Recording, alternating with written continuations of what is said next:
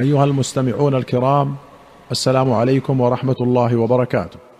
في كتاب الفضائل والمناقب أخرج البخاري ومسلم عن أبي موسى رضي الله عنه أن رسول الله صلى الله عليه وسلم قال كمل من الرجال كثير ولم يكمل من النساء إلا مريم بنت عمران وآسية امرأة فرعون. وفضل عائشة على النساء كفضل الثريد على سائر الطعام. الثريد ما ثرد من الخبز أي هشم وفت ويبل بماء القدر ويكون بلحم غالبا. وأشار ابن حبان إلى أن أفضلية عائشة في هذا الحديث وغيره مقيدة بنساء النبي صلى الله عليه وسلم جمعا بين هذا الحديث وحديث أفضل نساء أهل الجنة خديجة وفاطمة وحديث خير نسائها خديجة.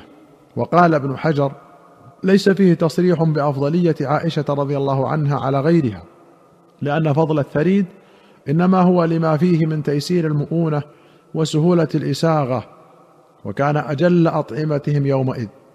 وكل هذه الخصال لا تستلزم الأفضلية له مطلقا فقد يكون مفضولا من جهات أخرى. وقد ورد في هذا الحديث زيادة وخديجة بنت خويلد وفاطمة بنت محمد. عند الطبراني وأبي نعيم في الحلية. وأخرج الشيخان عن علي بن أبي طالب رضي الله عنه قال سمعت رسول الله صلى الله عليه وسلم يقول خير نسائها مريم بنت عمران وخير نسائها خديجة بنت خويلد. قوله خير نسائها مريم أي نساء الدنيا. وقد رواه النسائي من حديث ابن عباس بلفظ أفضل نساء أهل الجنة. فالمعنى على هذا خير نساء أهل الجنة مريم.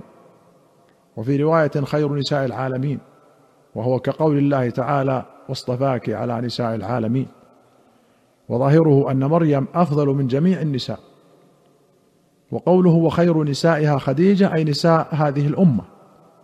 قال القاضي أبو بكر بن العربي خديجة أفضل نساء الأمة مطلقا لهذا الحديث.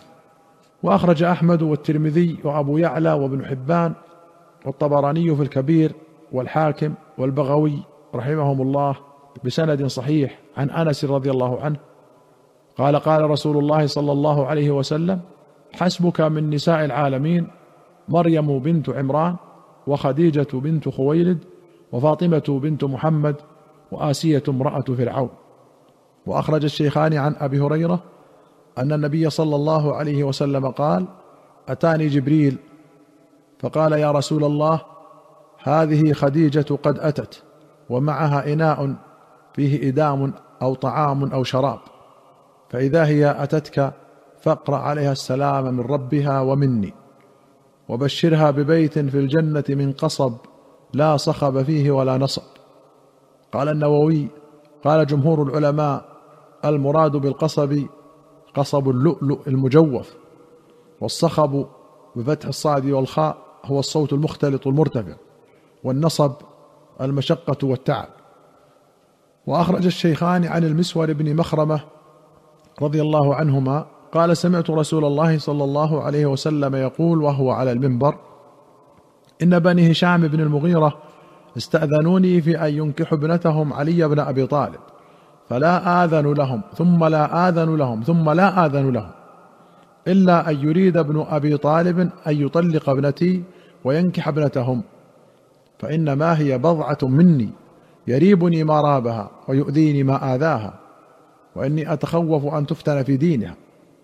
وقال إني أنكحت أبا العاص ابن الربيع فحدثني فصدقني ووعدني فأوفى لي وإني لست أحرم حلالا ولا أحل حراما ولكن والله لا تجتمع بنت رسول الله صلى الله عليه وسلم وبنت عدو الله عند رجل واحد أبدا. وفي رواية مكانا واحدا أبدا فترك علي الخطبة. وفي رواية قال إن عليا خطب بنت أبي جهل وعنده فاطمة ابنة النبي صلى الله عليه وسلم. فسمعت بذلك فاطمة فأتت رسول الله صلى الله عليه وسلم. فقالت يزعم قومك أنك لا تغضب لبناتك وهذا علي ناكحا ابنة أبي جهل فقام رسول الله صلى الله عليه وسلم وذكر نحوه. وفي رواية مختصرا أن رسول الله صلى الله عليه وسلم قال فاطمة بضعة مني فمن أغضبها فقد أغضبني. بضعة بفتح الباء أي قطعة. وقوله يريبني ما رابها من راب ثلاثيا هذه رواية مسلم. وفي البخاري يريبني ما أرابها من أراب الرباعي. قال ابن التين أصح ما تحمل عليه القصة أن النبي صلى الله عليه وسلم حرم على علي أن يجمع بين ابنته وابنة أبي جهل لأنه علل بأن ذلك يؤذيه وأذيته صلى الله عليه وسلم حرام بالاتفاق. ومعنى قوله لا أحرم حلالا أي هي له حلال لو لم تكن عنده فاطمة. قال ابن حجر والذي يظهر لي أنه لا يبعد أن يعد في خصائص النبي صلى الله عليه وسلم الا يتزوج على بناته. ويحتمل أن يكون ذلك خاصا بفاطمة رضي الله عنها. وأخرج البخاري ومسلم عن عائشة قالت لما كان يوم الاثنين الذي توفي فيه رسول الله صلى الله عليه وسلم أصبح رسول الله صلى الله عليه وسلم كأنه وجد خفة فافترق الناس عنه واجتمع نساؤه عنده لم يغادر منهن امرأة. ثم أقبلت فاطمة فلا والله ما تخفى مشيتها من مشية رسول الله صلى الله عليه وسلم. فلما رآها استبشر وتهلل وجهه فسارها فبكت. ثم سارها فضحكت. فقلت ما رأيتك اليوم؟ أقرب فرحا من بكاء. ثم سألتها عما سارها به فقالت ما كنت لأفشي سر رسول الله صلى الله عليه وسلم. فلما مات رسول الله صلى الله عليه وسلم سألتها وقلت لها بما لي عليك من الحق إلا ما أخبرتني. فقالت أسر إلي أي بنيه إن جبريل عليه السلام كان يعارضني بالقرآن في كل عام مرة وإنه عارضني به الآن مرتين وما أراني إلا قد اقترب أجلي. فلا تكوني دون امرأة صبرا. وفي رواية فاتق الله واصبري فإني نعم السلف أنا لك فبكيت. فقال أما ترضين أن تكوني سيدة نساء أهل الجنة أو سيدة نساء هذه الأمة وأنك أول أهلي لحوقا بي؟ فضحكت. وأخرج الشيخان عن عائشة رضي الله عنها قالت قال لي رسول الله صلى الله عليه وسلم يوما يا عائشة هذا جبريل يقرأ عليك السلام.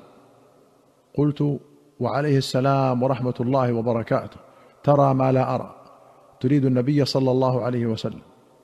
وأخرج الشيخان عن عائشة رضي الله عنها قالت إن الناس كانوا يتحرون بهداياهم يوم عائشة.